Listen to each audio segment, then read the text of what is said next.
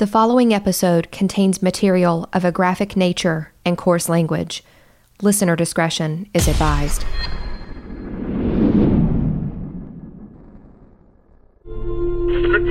Police now say there are 11. Then last week, police unearthed the remains of five people on the Baumeister's grounds. The bones may have been in the woods for 16 months. Police say they have one daunting task remaining identifying the victims. Then they say that would close a sad and macabre serial murder case that spanned decades.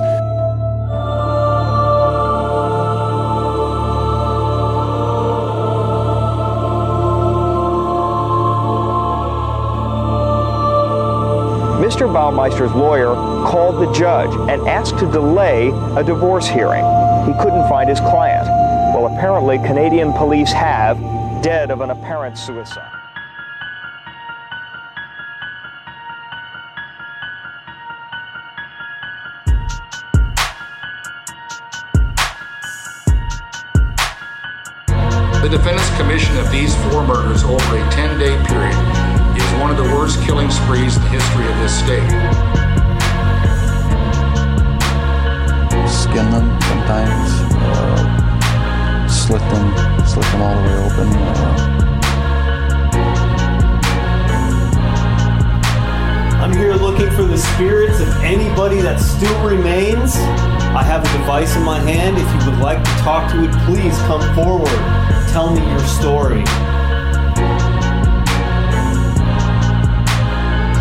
Maybe I should have killed four or five hundred people. Then I would have felt better. Then when I felt like I really offered society something. You are listening to Serial Spirits, the podcast.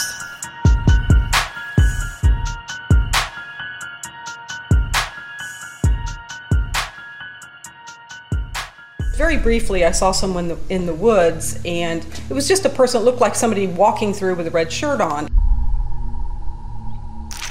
And I said, Where is he? And she said, Well, he's gone. I said, Where'd he go? And she said, Well, um, I didn't tell you, but that's the second time I've seen it.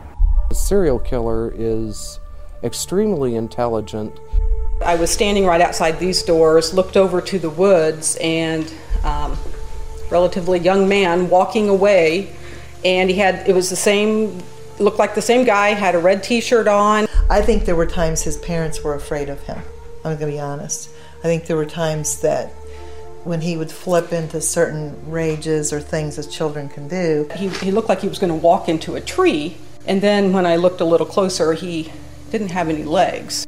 He disappeared, and he just sort of disappeared into the tree.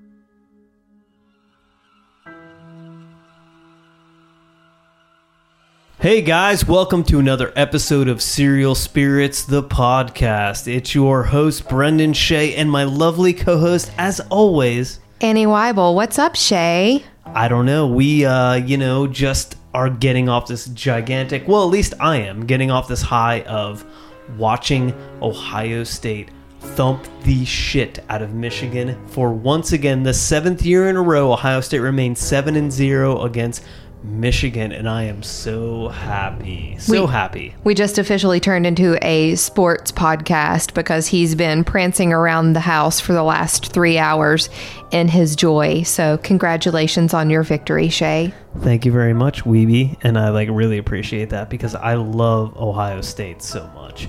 But to get down to business, here we are, another week of Serial Spirits the podcast, part 2 of Herb Baumeister. And we have something special planned for you guys right now because we have an interview that we did this week with somebody who did a documentary that ties themselves directly to Herb Baumeister.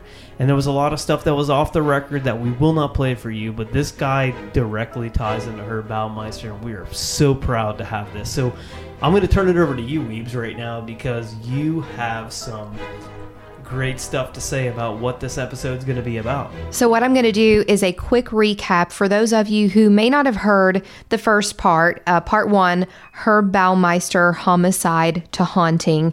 This is officially part two, but I want to give a little recap of Herb Baumeister's crimes so that when you hear what we have for you uh, in the interview with the documentarian coming up in just a few minutes, maybe it will jog some mem- memory or help you understand a little bit about what uh, we have encountered in our research for Fox Hollow Farm.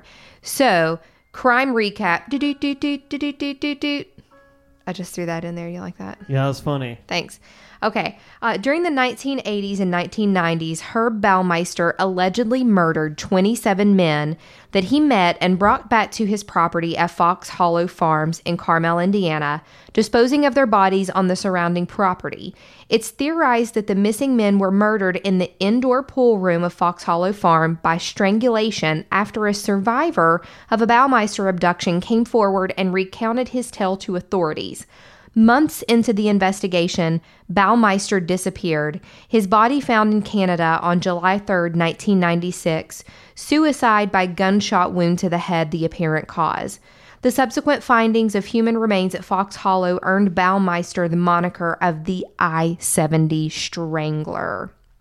So, the majority of these men are still missing, but they were able to actually identify four or five of the people who uh, had been buried at Fox Hollow Farm. However, Herb Baumeister was never brought to justice if he was the I 70 strangler because he died by his own hand months into the investigation. So, what you're going to hear in the next few minutes is an interview with a filmmaker by the name of Dan T. Hall. Dan is a filmmaker from Indianapolis who has kind of specialized in these paranormal type documentaries.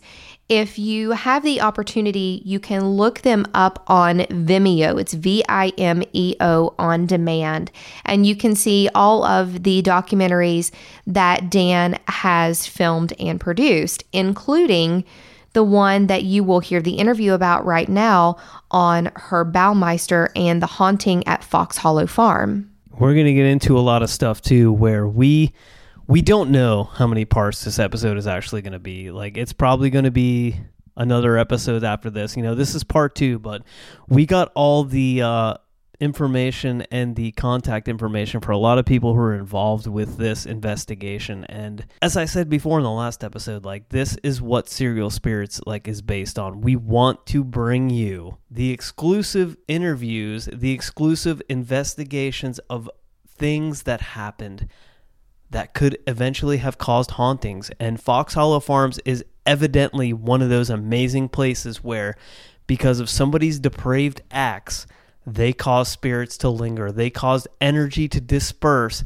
that caused all these incredible fucked up things to keep occurring in this location. And I even asked the guy, you'll hear me ask him in the interview, was this place haunted before that? And he blatantly says no. There was no evidence of any kind of haunting or anything like that before Herb Baumeister became associated with this property. So let's get into it right now. Let's go ahead and hear our our incredible interview with Dan T. Hall, who, you know, had the incredible opportunity to investigate and document the hauntings and check out the murder that happened at Fox Hollow Farm.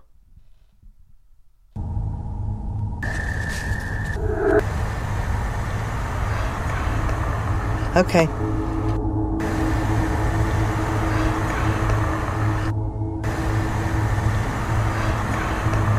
He would talk to the skull. It's almost like, again, I don't, he's not saying trophy to me, but it was like that was the person. Well, straight from these logs, straight over there on the trail. Where are the skulls from all of his victims?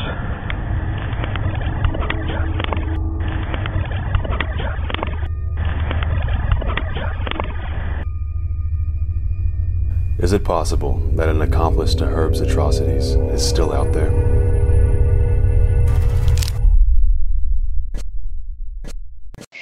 All right, so we are here with filmmaker Dan T. Hall. Dan, how are you? Thank you for being part of Serial Spirits. Well, thanks for reaching out. I appreciate that. No, I'm doing good. absolutely. So, you know, we are doing this episode about um, the haunting at Fox Hollow Farm. We actually did the first part of this two part episode that was solely about the crimes that Herb Baumeister allegedly committed. Oh, so okay. the second part is we are trying to tie the homicides and oh no you're Just sneezed. Sorry. Go ahead. no you're fine Okay. we are tying the homicides to the haunting at fox hollow farm Mm-hmm. and we wanted to reach out to someone who had experienced Fox Hollow because Brendan and I have not. And in doing a little research, uh, your uh, film came up. And so in 2011, you did a documentary called The Haunting of Fox Hollow Farm. And this is not your one and only paranormal documentary, correct? Right. Um, I kind of stumbled into this, uh, and I'm not a ghost hunter. I'm not. I leave that up to the professionals or psychics, whatever. I just go and I document um, what they find, and then I try to control all the evidence. So I try. What I try to do is I'll just um, I'll set it up, and I'll get people that I know I can trust and work with, and I'll take them to a location and try to, you know, keep everything secure and the evidence and that kind of stuff, and then take it back and edit it, and then.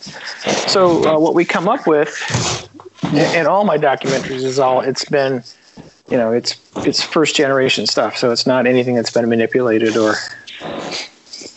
So how did you uh, how did you find out about the Baumeister case? I know you are from Indianapolis, correct? So so you're not far in distance. But Right. how did that come to your attention? Was it something that you've known about since the crimes happened in the 80s and the 90s, or is it more recent? Well, it's I, at first it just was more of a kind of a happenstance thing.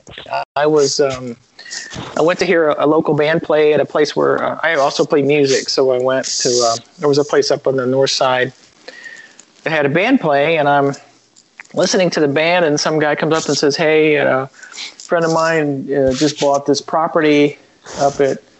You know, in Westfield, and you know, supposedly this is where a serial killer lived, and you know all this kind of stuff and kind of went to tell me about it. And i i vaguely remembered it because that was like the 90s and i you know i was busy i was raising kids and, and that kind of stuff. So um, i remember it you know hit the, the news pretty good but it wasn't like um, overwhelmingly like part of my psyche at that point. And then uh, but the more he talked about it the more it sounded kind of interesting and nobody had been there and that's i kind of like to go to places where um, no one's really been there to contaminate or to manifest anything or whatever. So we just get there sort of fresh. And um, so I asked them if we could uh, go up and take a look at it. They said, yeah. And then I just, uh, you know, they were eager to have me come up and do a documentary about it. So that's how it started.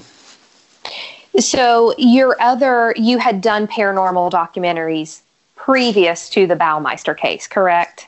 Yeah, I, uh, I the, my first inroads was uh, at Central State Hospital here in Indianapolis. It's now been torn down, a lot of that Mhm. stuff, and that'll be on that uh, document that uh, documentary page that I gave you. But um, we were shooting a kids movie that was on Showtime actually, and we were using some of the buildings as a dormitory for these kids that were escaping and going to get on the river and take a journey, that kind of thing, and we were there, you know, Friday the 13th, full moon, all the stuff that you're not supposed to do when you're, or maybe you're supposed to do if you're paranormal investigating Right. something. But, but I, at the time, I didn't know. I just was trying to make a movie, and we had a lot of really bizarre things happen. We had, um, closer to midnight, it was, uh, it became evident that the, this was a dimensional shift. I mean, the crew was getting crazy, and guys were leaving uh, one guy I was trying to console, and I was looking at him, and behind him we had propped open a, a, a pneumatic door uh, to get into and out of this one area, and uh, he was looking at me, and I was looking at him, but behind me I could see that door, and he was telling me how he was really nervous about everything and all this stuff, and just felt uncomfortable, and I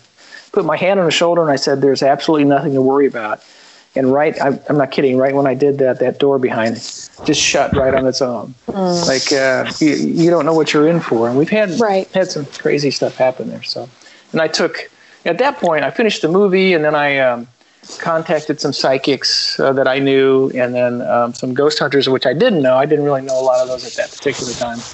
Um, but I found some guys that I thought were cool, and we went back and spent, you know, you know, a couple weeks there, just really going through and trying to figure out what was going on. I was just trying to answer the questions that were brought up when I was there filming my movie, which was not an, again, an investigation. It was a we were just shooting for a film. So Right. you know, and that's how it all started, and I just kept rolling with it. So I think we know other filmmakers actually who have gotten into the paranormal field in the exact same way. They go in to shoot in different places, and then it, these places, unbeknownst to them, have this type of activity.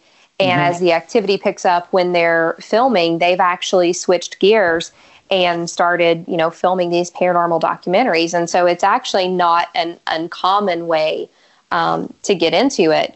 So, your first impression of Fox Hollow Farm, when you got there, when you actually physically got to the property, what was your first impression of the location? Well, it was a paradox because uh, I know the guy that I, I knew the guy that bought it um, from I'd met him like out and um, we had talked about it, and he was he's trying to fix it up and restore it. So he's working on making it look like it did when it was first built. So he's fixing the outside. He's the grass is always is cut really good, and you know, and there was horses in the field next to it, and you know, in the barn and that kind of stuff. And I thought, well, you know, it's really an odd feeling I'm having because I I like this area, but then you know, to know the heaviness of what was really going on or had gone on there, I thought, you know, it's just it was really conflicting. So I um, I I think that's really about it. I just kind of you know stepped into that and trying to figure out well you know what what went on here and So, how much time did you actually spend there during the course of filming? Did you do uh, because the do- the documentary is just over an hour long, Right. and it appears that you were there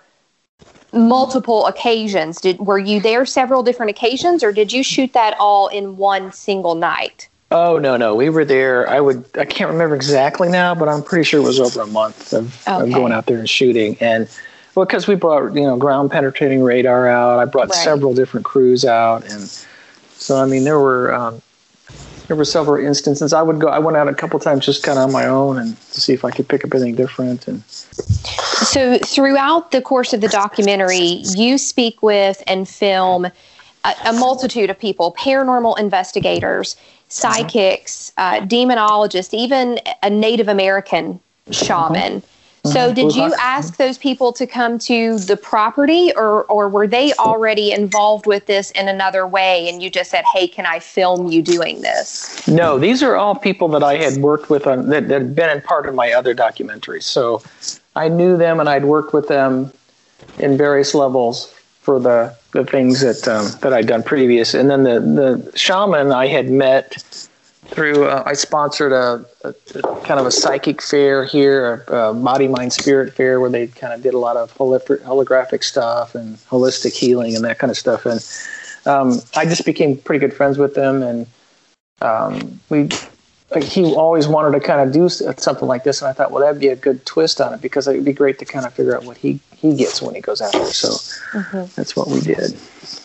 So when you bring in these individuals and, and the ones that you worked with at Fox Hollow, uh, what was your impression of each individual or each individual group? Because the way that they go about doing their research at Fox Hollow is so different. You know, you've got the paranormal investigators who are using their equipment. Like you said, you've got the people coming out doing the uh, ground penetrating radar. And then you've got the psychics and the demonologist and the shaman who come in and just go solely off of what they feel physically and emotionally. So, what was your impression of, of these? Do you tend to lean towards one opinion more than the other, or was it just to get an entirety of what everyone felt there? Well, I used to. Um, Well, first of all, going into an investigation like this, I if I have multiple groups and even the psychics and the ghost hunters, I will I keep them separate, and I try not to. I don't give them any background information. They may have come up with stuff on their own, but there were things that, we knew internally that um, they came up with that there's no way they would have figured that out. So. Um, so going in, you know, everybody supposedly is is not in contact with each other, and um, moving forward and going through. Now, I used to um, consider psychics kind of like the, uh, especially with Central State, was like the canary in the coal mine. And I know that's probably an Mhm. older saying, but No, I know exactly Um, what you mean. hmm and so that way, because I always felt, and uh, we can get into this in another situation, another interview or something, but I always felt like I was immune from anything that was going on there because I was the filmmaker. I was just a fly on the wall, so nothing really affect me or would want to. They were the ones that were taking the, the heat, you know, the professionals. That's what I call them. I just leave all that stuff, the heavy lifting to them. I just record what they do. So um, after you know, working with some of these situations that, you know, we had the different kinds of people coming through and they were coming up with a lot of the same um, answers and a lot of the same viewpoints about things. Um, it, it tended to just reaffirm, um, I don't know if I'm answering your question or not, but it tended to reaffirm the this the dimensional shift that goes on in places like that. And so Right. there's just so much more than what we uh, don't see, you know. And so there're just a lot of there's different eyes on the, on the same situation, but they all were coming up with the same stuff, which is cool. I thought so. And that's what makes it interesting is to see, like you said, the different individuals in their totally different techniques all coming up with some of the same information. And if Yeah. you watch the documentary Haunting of, of Fox Hollow Farm, which you can find on YouTube, um, you begin to see that, especially as, you know, it, towards the the middle and the end of the documentary when you're kind of bringing all of this information together and you have these different individuals in there using their various t- techniques um, it's very interesting to see like you said how each of these line up and it almost starts to tell a behind the scenes story but even at that and we'll get into this in, in a couple of minutes with some other questions that I have. It even brings up more questions. You know, you you tend to answer some questions, and then you make uh, entirely new questions from what you're finding out. So, uh, were there any compelling firsthand encounters that you had while filming at Fox Hollow, or did you experience anything yourself or anything that you were able to capture on film or audio that you thought was really compelling? Well, I there are a lot of really interesting EVPs. I mean, some that are just you know like almost full sentences of stuff, and they all are related to you know what happened there. Some of them of them when we first got them weren't really sure how they related until we got more information, and then we figured out well that's what that means, right? So um, I think that was pretty impacting. I think being down, well, two areas: being down in the pool room you know, in the middle of the night, you know, with the lights out and you're you're, you're waiting for something. I was, I think, I'm trying to think who was ahead of me. It might have been Michelle Huff. I'm not sure, or it could have been. Um, I'm, I'd have to go back and look at the film, or maybe it was Jill uh, Jill Warner. But we were walking towards the pool, the pump room in the pool room, and um, she stopped for a second and you know and i just respond to them right? So when they're doing whatever i'll just stop. And then um, it felt like something was walking out. I'm not and i think i have that on on a recording somewhere but it felt like and you could hear and it just it was just us two and there was like someone walking up behind us. And so when i turned around i didn't really get anything except that noise you know stopped so we were there. I mean, stuff like that for me. and then there was a real definite thing when I was uh, when Chris Lean and uh, Savannah Wise were in. Uh, we, they were kind of doing an EVP session, and there was a a rattling of these doors. I thought was really pretty impacting, and nobody else was down in the basement. So a lot of times when I go into these places, I will. And I just really try to get total control of it so that I know that if something does happen, you know, it's pretty much, you know, coming from someplace we don't really know. And, and that those were a couple things where it was pretty impacting to me. So You said that you did, you know, when you got some of this evidence and doing the research. Had you had you like done the research before the investigators got there? Like, had you already known the, the accounts of stuff that happened, like the timeline of supposedly how the victims were killed before the paranormal team was actually there? Or did you go back after you guys reviewed evidence and then figured out, you know, what the history of the location really was and how it tied into the evidence?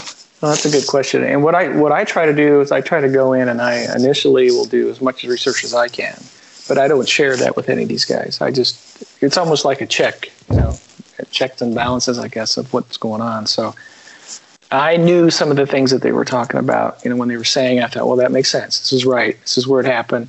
And you know, they would a lot of them um, would go directly to that pool pump room, and that's where you know we have some um, folkloral evidence. I'm not really sure. It's it was from the victim that escaped, but he was saying that there were some people that were to, killed in that particular room or left there or something. So um, I don't know if that answers your question, but that's sort of like that's what I did.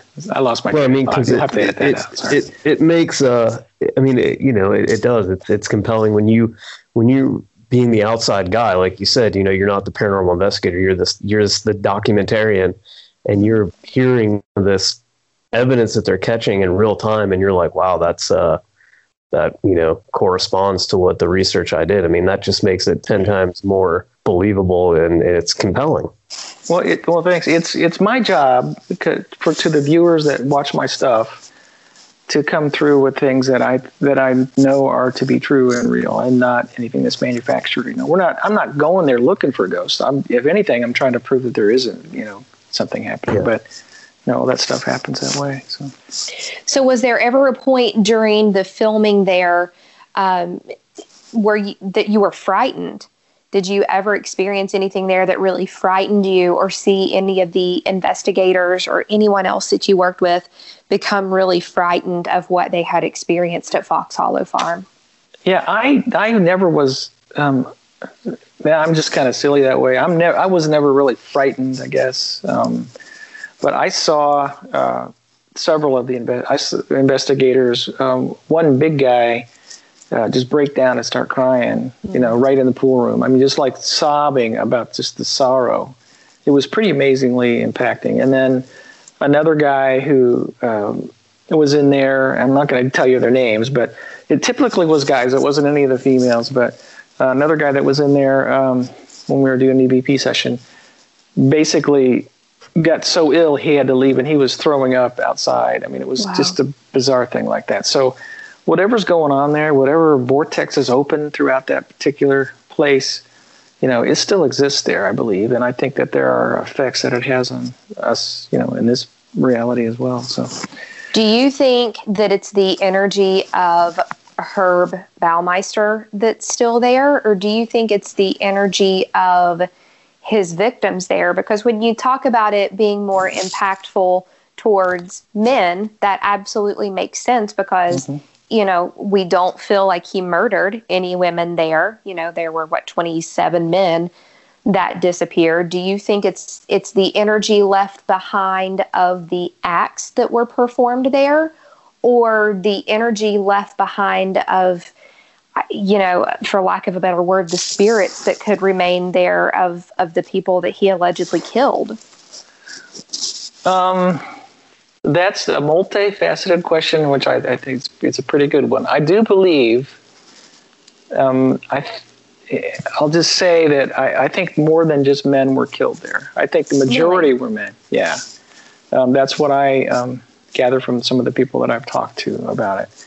So um, I, I um, as far as the energy, it was kind of filtered in some sense because uh, couple of the psychics, you know, picked directly up on like a herb energy. You know, they would just like, and you could just tell when they were talking about it, it was really sort of a deceptive, deceptful, um, you know, conflicted, but you know, purposeful energy. And then, you know, when they would pick up like the guys when they got sick and walk out, I believe that that was or ran out. I believe that was um, the victims. You know that. And th- that energy was strong too for a lot of people. And you know, even Blue Hawks, he picked up on, you know, up in the bedroom area, he picked up on a couple guys that, um, you know, I don't know if he directly communicated with them, but he picked up on their energy or the residual Right. part of what happened to them. So, So, in mentioning this before, you said you don't feel that men were the only people murdered there. Can can you elaborate at all on that? I mean, I know that a lot of, you know, the majority of what's known about Fox Hollow is is just speculation because there there are still so many unanswered questions. But right. it, can you elaborate on that some as to, as to why you feel like maybe men weren't his only victims? Um, I don't really have any solid evidence about it. I just know from uh, there was some testimony from some people about it that um, I don't think I have. I don't think I recorded that because it was sort of off the record kind of thing. Um, so l- let me back up. So this particular situation up there, uh, it, it it had been occurring long before Fox Hollow.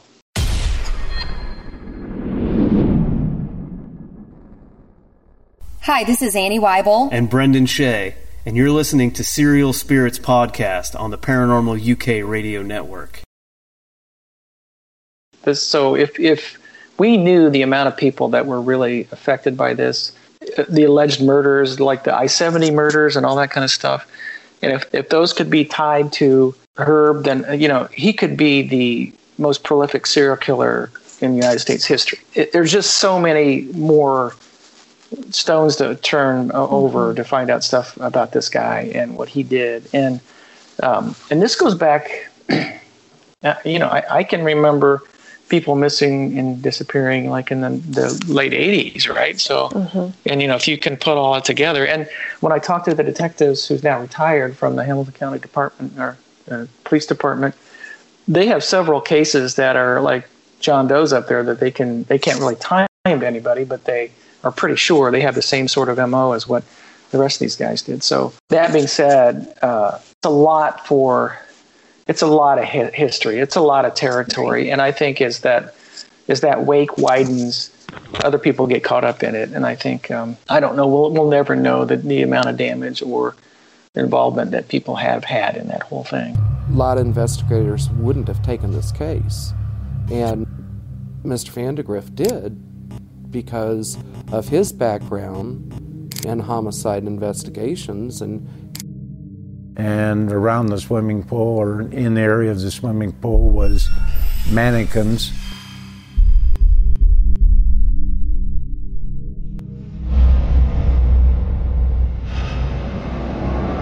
The person I met had said that his name was uh, Brian Smart and that he was a caretaker of the property while the property owner was out of town. So Do you mean like as far as the history? uh, Is there stuff that predated Herb Baumeister even before he even owned the property? Like, was there people there. murdered in that location before? no, no. I think before he got there, I think it was totally fine. I don't think there's anything there, but I think as soon as he got there, he because now it doesn't look like that because people are building up all around it. But back in the '90s, it was like the country. I mean, there were you know there was like I mean you could go you could get away with murder, and he did. You know, so Right, because it was a fairly remote location at that point, correct? right, correct, yes. Right. So, were they ever, were there any specific women that they, like you said, just in the wake of everything that happens, so many people and, and so many stories get drawn in? Does, were there any specific women that, that come to mind that, you know, family, because I know the, you know, in, in hearing the, for the listeners who listen to the first part of the podcast, we talked a lot about uh, Virgil Vandagriff and all of the investigating that he did. And honestly, had it not been for him, none of this would have ever happened. You know, Right, we had, right, he, exactly. Herb Baumeister could have, you know, allegedly gone on and, and murdered more and more people. And, but he was able to kind of put a stop to this because people's families reached out to him and said, My son is missing. Mhm. So, do you know of any? Were there any family members that reached out to um, Mr. Vandagriff and said, "My daughter's missing"? Do you think it's a possibility? No, I don't think Uh, that I don't know, but you could you could probably get a hold of him, and he would be happy to. I'm sure talk with you about this. Yeah, yeah, I would I don't know if love I to still- because I don't know if I still have his contact information or not, but I'll see if I can find it. But yeah, uh, I, I think that's absolutely fascinating because if Yeah. you know, like you said, the wake is so large, it's who's to know, you know, the the gender or the age. Yes, there was a pattern that they found, but they just assumed that because of of the bodies that they found. Who knows about the remains that are there that that were never um, identified? yeah, I mean they still find fragments of stuff. So, um, So, this is something that I found interesting as well from the research that I did uh, for the first part of the series. And then in uh, other, I guess you would say, other articles that I've read, and then your documentary, uh, varying accounts of how Herb Baumeister's remains were found. So during the documentary, you interview a man who said he found Baumeister's body on a beach, kind of in pristine condition. You know, he was he was well dressed, even appeared as he was almost like wearing uh, funeral parlor makeup, with a gunshot wound to the head, but no gun. And then there were also accounts that he was pulled over, I think, by Royal Canadian Mounted Police and said there were accounts that his car was full of his belongings, including a bunch of videotapes right. that were in the back of the car. Mhm. But then when everything else, when all of his belongings were found, none of this was ever officially recovered. So, do you have any theories about kind of the varying accounts of how Baumeister's remains were found um, and what happened to him, how he came to be either on that beach or in his car? Well, I know he he. I don't think he was pulled over when he was in Canada, but I think he would, he was sleeping on the side of the road, Mm-hmm. and they uh, they someone called about the car, and then he was then woken up. I think that's that's what I think I remember about Okay. that. And that's where they saw all his belongings. and They saw the videotapes. I mean, a lot of videotapes in the back. And then, um, according to the witness that we found up in Canada, that actually he lived in Michigan, and then he drove. He was up there with his family on a vacation, and we drove. I actually drove up to where this spot was, and we. I I think it's even in the video, right? So It is. Mhm. Yeah, it's been a while. I'm sorry since I watched it. No, it's okay. He was with his children, and he he found Herb. Well, he saw. I thought it was a log basically, and then when he rolls up on it, it's it's uh, Herb laid out. You know, with the orientation to specific part of you know, like I think he said it was, you know, perpendicular to this path that was going through the the beach, and um, almost like it was a like he had just been dressed and laid there, and then the two birds, which are symbolic for a lot of crazy stuff, that were dead, um, pointing towards the beach as well, to the water. So you don't have to know too much about pagan rituals or those kind of things to understand that there was something bigger, deeper going on there. Now, not finding a gun right off the bat. Well, the, the Mounties evidently found it later, and I'm not sure what that all means. And then they they didn't find anything in the car except for a couple things, but nothing like his his videotapes that were in there and that. So I don't know. And why was he going to Canada? What was he going up there for? What was the drive of that all about? I mean, Right. you know, was he escaping to get you know outside of the jurisdiction of what was going on here, or you know, were there other things involved? But without a doubt, it was Herb Baumeister, correct? Yeah, I think they identified him. And then I saw um, the autopsy photos. Oh, wow. And it, that didn't. It didn't even. There was no question in my mind that he had shot himself. Now I don't know what our witness said, so I don't know exactly what happened between those photographs and what he saw, if you know anything. But and you know it was dark out, and maybe he just didn't see the whole, and he didn't move the body to examine it, right? So it could have been you know just his viewpoint or something. But it does you know add you know he, he's a credible witness he's not there he just he you know i didn't pay him for that interview he Mhm. just volunteered to do it so it wasn't like he was telling me something I wanted to hear. Right. He was telling me what he saw. So I think this even brings up an even deeper question. With all of his belongings missing, and like you said, the you know the gun that may not have been there at the time but was later found.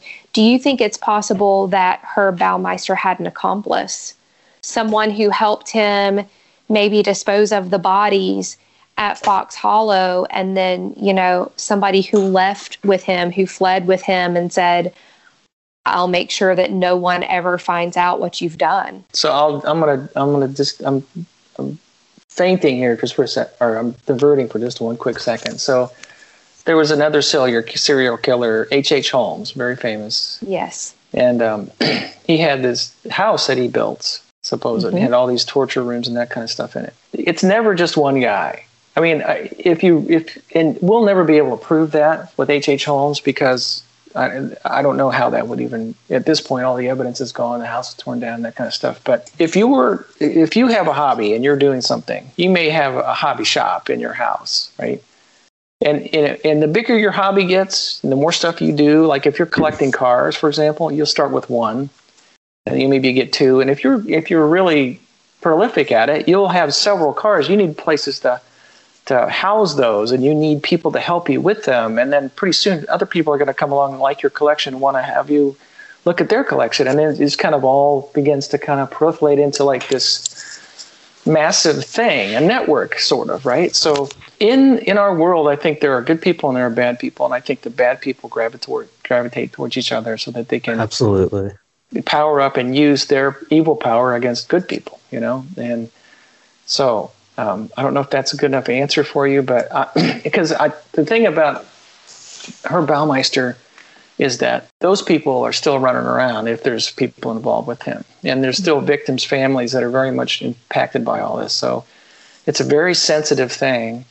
And uh, I, I, I remember when we showed that we premiered the film at the IMAX here in Indianapolis, and um, several of the victims' families came up to me. It was it was just gut gut wrenching for me. I don't know. It was just really impacting, and like these people that he that, that these people that were murdered were sometimes you know they were outcasts. They were the misfits. You know, Right. I don't know if you've seen the, the recent Queen movie. You know, but that was kind of a band of misfits, kind of like that. And these that's what these guys were. They were just looking for companionship and and love, really. And they just kind of found the wrong person to give it to them, and or the wrong situations to be in. And they were sort of the dregs of things. And that's why for a lot of these people never will be identified or found because Right. you know, nobody cared about them. So that's the sad part about it.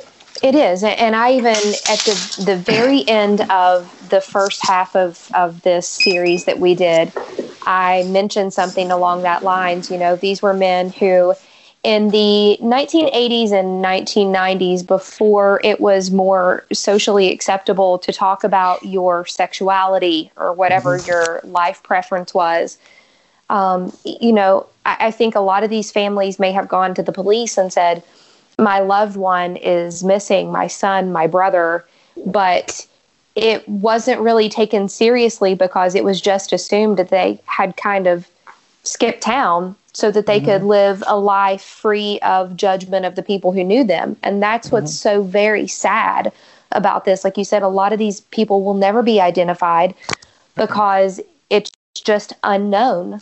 They they have no idea where their loved ones went. Um, and it is. It's very sad. And it's funny that you mentioned H. H. Holmes. Um, his the great grandson of H. H. Holmes is a friend of mine who I've had on my live radio show before. Oh, cool. uh, his name is Jeff Mudgett. Mhm. And he Oh, was yeah, on yeah, yeah. he was on a show on the History Channel. They did an entire series about how he was convinced that his great grandfather was Jack the Ripper.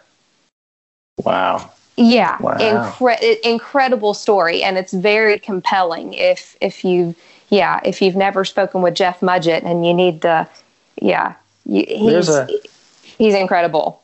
There's a home uh, here in Irvington, Indiana, in downtown Indianapolis. Was the last before he went, I think, and was caught up. Uh, but he killed two people here and burnt them. Mm-hmm. and lived here for a while. And then he kind of took off. He rented a home in Irvington, and that's kind of a famous haunted site that people go to and that. But we did a we did some stuff there. It was kind of interesting. but, yeah, it's. but Mudgett was his yeah yeah H H Holmes Mudgett was his his name, and, and I think there's a picture somewhere of him in med school. I think it's in my documentary, even with uh, uh, him standing there with a corpse and a couple guys behind him. It's it was just creepy. Was Oh yeah, creepy. he's interesting. Yeah, absolutely. Um, Dan, that is all of the really kind of official questions that I have for you. Is there Okay. anything else that you would like to interject or um, something of importance that you think I haven't covered already? Like I said, this is going to be edited, so we can go back in and, and put these bits in anywhere in, Mhm. in the show. I don't know. I think you asked good questions. It would be great to hear from Virgil too. That would be awesome. And did you Yes. did you reach out to uh, Rob Graves at all? Because he's the guy that owns Fox Hollow now. I did not. Shay, did you reach out to them? Did no, I did. message I didn't. I did Okay. So Um, he's he's a treasure trove of information about all this stuff, and he's been Okay. and he's been on several shows, so he's got you know his sound bites down pretty good. But Yes. and Absolutely. So, Dan T. Hall, thank you so much for being a part of this episode of Serial Spirits. And for any of our listeners who want to see any of your other documentaries, they can find those on Vimeo on demand, V I M E O. Uh, you can go on there and you can see other uh, documentaries that Dan has filmed and produced. right, there's I mean all of them. I think the Central State, the first one I did, and the one on H H Holmes is on there, and the Haunting of Fox Hollow Farm, and other places too. And there's a I think there's two series of the uh, two episodes of the Ghostville series. So we um, traveled to Illinois and uh, St. Louis and other places too. So Very cool. All right, Shay, do you have anything else? No, thank you very much for coming on and doing No, this. absolutely, Dan. No, that that's incredible. And so that was an um, incredible interview that we did. And this is back in live time with Weebs and Shay right now. And I must say, like, Weebs, after hearing that, how did you feel about everything that you heard? Even like the uh, part where he says, Why don't you end the recording and I'll tell you some other stuff? Like, we're not going to tell you what he said because he it was off the record. But just to hear somebody say that when they're giving you an interview is incredible because you get some inside scoop and we can't we can't report on it because we told them we wouldn't but there's some other stuff that you know I thought evidently when I heard this like I you can go ahead and just assume for yourself what maybe this had to do with. And that to me was evidently in my brain the whole time because if you look into the research and you do some of the stuff when you you research Herb Baumeister there was a lot to it. So how did you feel after hearing that interview Weebs So I felt like we really just broke the surface with the information that we're finding out about Fox Hollow Farms.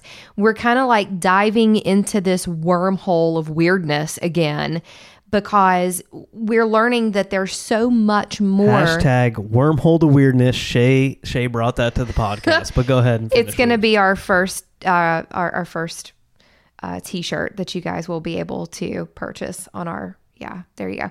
So no uh, we started diving into all these different theories and once you start talking to the people who were actually involved either in the paranormal investigation or the um, the detective work that gone that went into this this um, this crime you start to realize there is so much more to the story. And I absolutely 100% do not think that Herb Baumeister acted alone, which leads us into the theory that whoever helped Herb Baumeister do this, if there was indeed someone, is still out there somewhere and could still be you know performing these crimes just we just haven't put it all together yet And that leads into the other whole thing of like the uh did this interview and and Dan talked a lot about EVPs that were captured and he said that some of the EVPs that he captured were tied into his research and he did not let the investigators know like obviously you know they knew the area they were paranormal investigators who had been you know who had know a lot of stuff about what happened with Herb Baumeister because you're from the Indianapolis area it's, it was a huge deal right? They started finding all these bodies on this farm, like be a huge deal. But some of the research that he did and some of the EVPs that he was hearing in real time, he says like it made sense to him. Like he didn't comment because he was the guy behind the camera. And when you do this thing, like it's one of the things that we talk about in Resident Undead.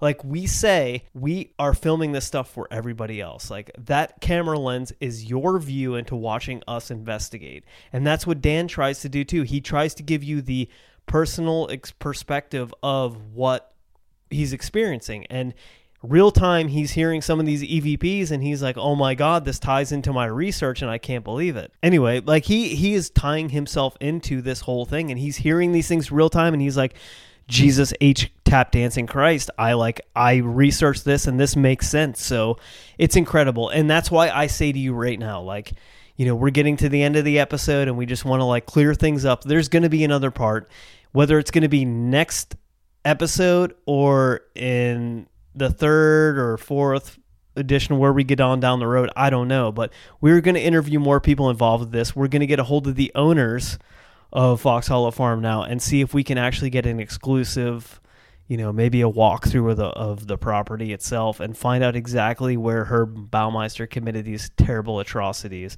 So for myself and Annie Weible, uh, I want to say thank you for tuning into another episode of Serial Spirits, the podcast. Any final words that you have to say about this, Annie Weible? All right, so I think my final thought into this episode is that really it's not my final thought. The more that we dive into this information and the more people that we talk with, I think we're finding out we're just scratching the surface.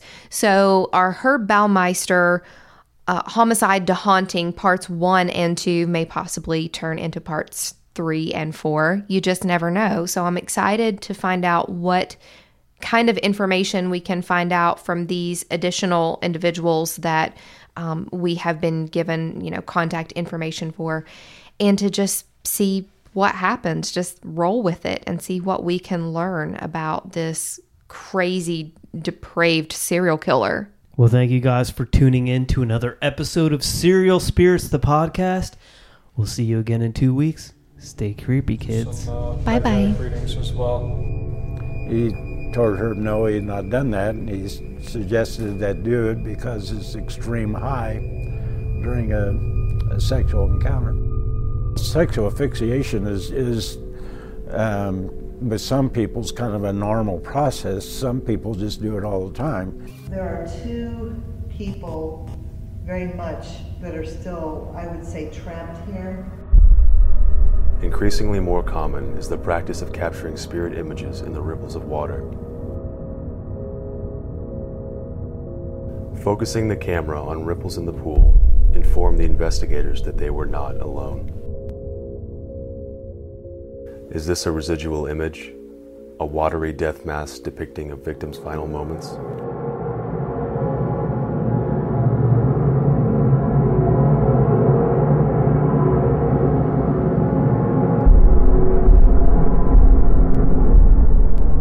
They will cut off the blood supply to the brain, and then they know when to let loose. Is it Philip or Phillips or it's another name that's here? So Herb put a swimming pool hose around his neck. Herb started out using it as a sexual thrill. The informant could feel the effects of it, felt like he was going to pass out, so he acted like he passed out. On the uh, right hand side of the property, I think there's five more bones. I think if you would dig here, there's five more bones. uh, the informant, there was a backhoe parked right in here. The only backhoe he knew about was the police had brought in to dismantle that mulch pile. But Now, this was here when, when her before that, yeah.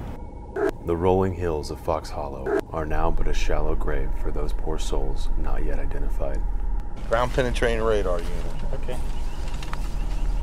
Designed to find things that are buried under the ground. Ground penetrating radar was brought onto the property to help verify the psychic's predictions. I rolled it there and seen it. I rolled it over there and didn't see it. I rolled it over here and didn't see it. So if I rolled it right here and didn't see it, that tells me it's probably not a root. Right. If there's a root, I would see it all the way up to the tree. Yeah. And Which I did pretty- see stuff when I rolled closer to the tree. And actually, I want to kind of roll over through that area. Hope of unearthing further remains proved fruitless.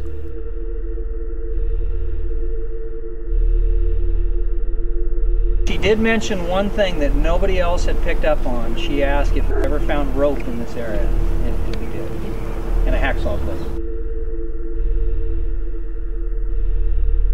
They didn't find everything. There's more back here. We found a lot of old bleach bottles down in this whole area, and uh, a lot of there was some glass, there was a glass jar of Vicks VapoRub. And what would that what would that do? Well, you might just been, to, you can put it under your nose just to cover up the smell of decomposition. If you're working around it or having to, you know. Let me tell you one thing. Somebody did not die quickly out here. Okay, but it was a definite black figure, and it went behind the trees and peered around and looked straight at us. And it was somebody he really liked. Because I was looking for things that would trick me on that, but it had movement, and I watched it lean over. He did not want this person to like you. I just feel there was a lot of unrest out there. It may have been perhaps the apparition that has been seen may have been actually murdered there instead of another location. And uh, might, might even be buried there, someone that's not been identified. They will cut off the blood supply to the brain and then they know when to let loose at the proper time. The goal, according to the FBI profiler, was probably.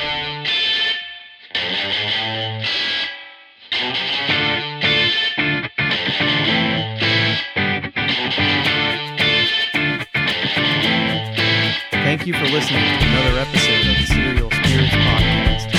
Follow us on all your social media at facebook.com forward slash serial spirits, on Twitter at serial spirits. Listen to us on all podcasting platforms iTunes, Stitcher, Spotify, iHeartRadio, wherever you subscribe. Follow us on our mothership at paranormalwarehouse.com. Until next time, guys, be aware and be safe.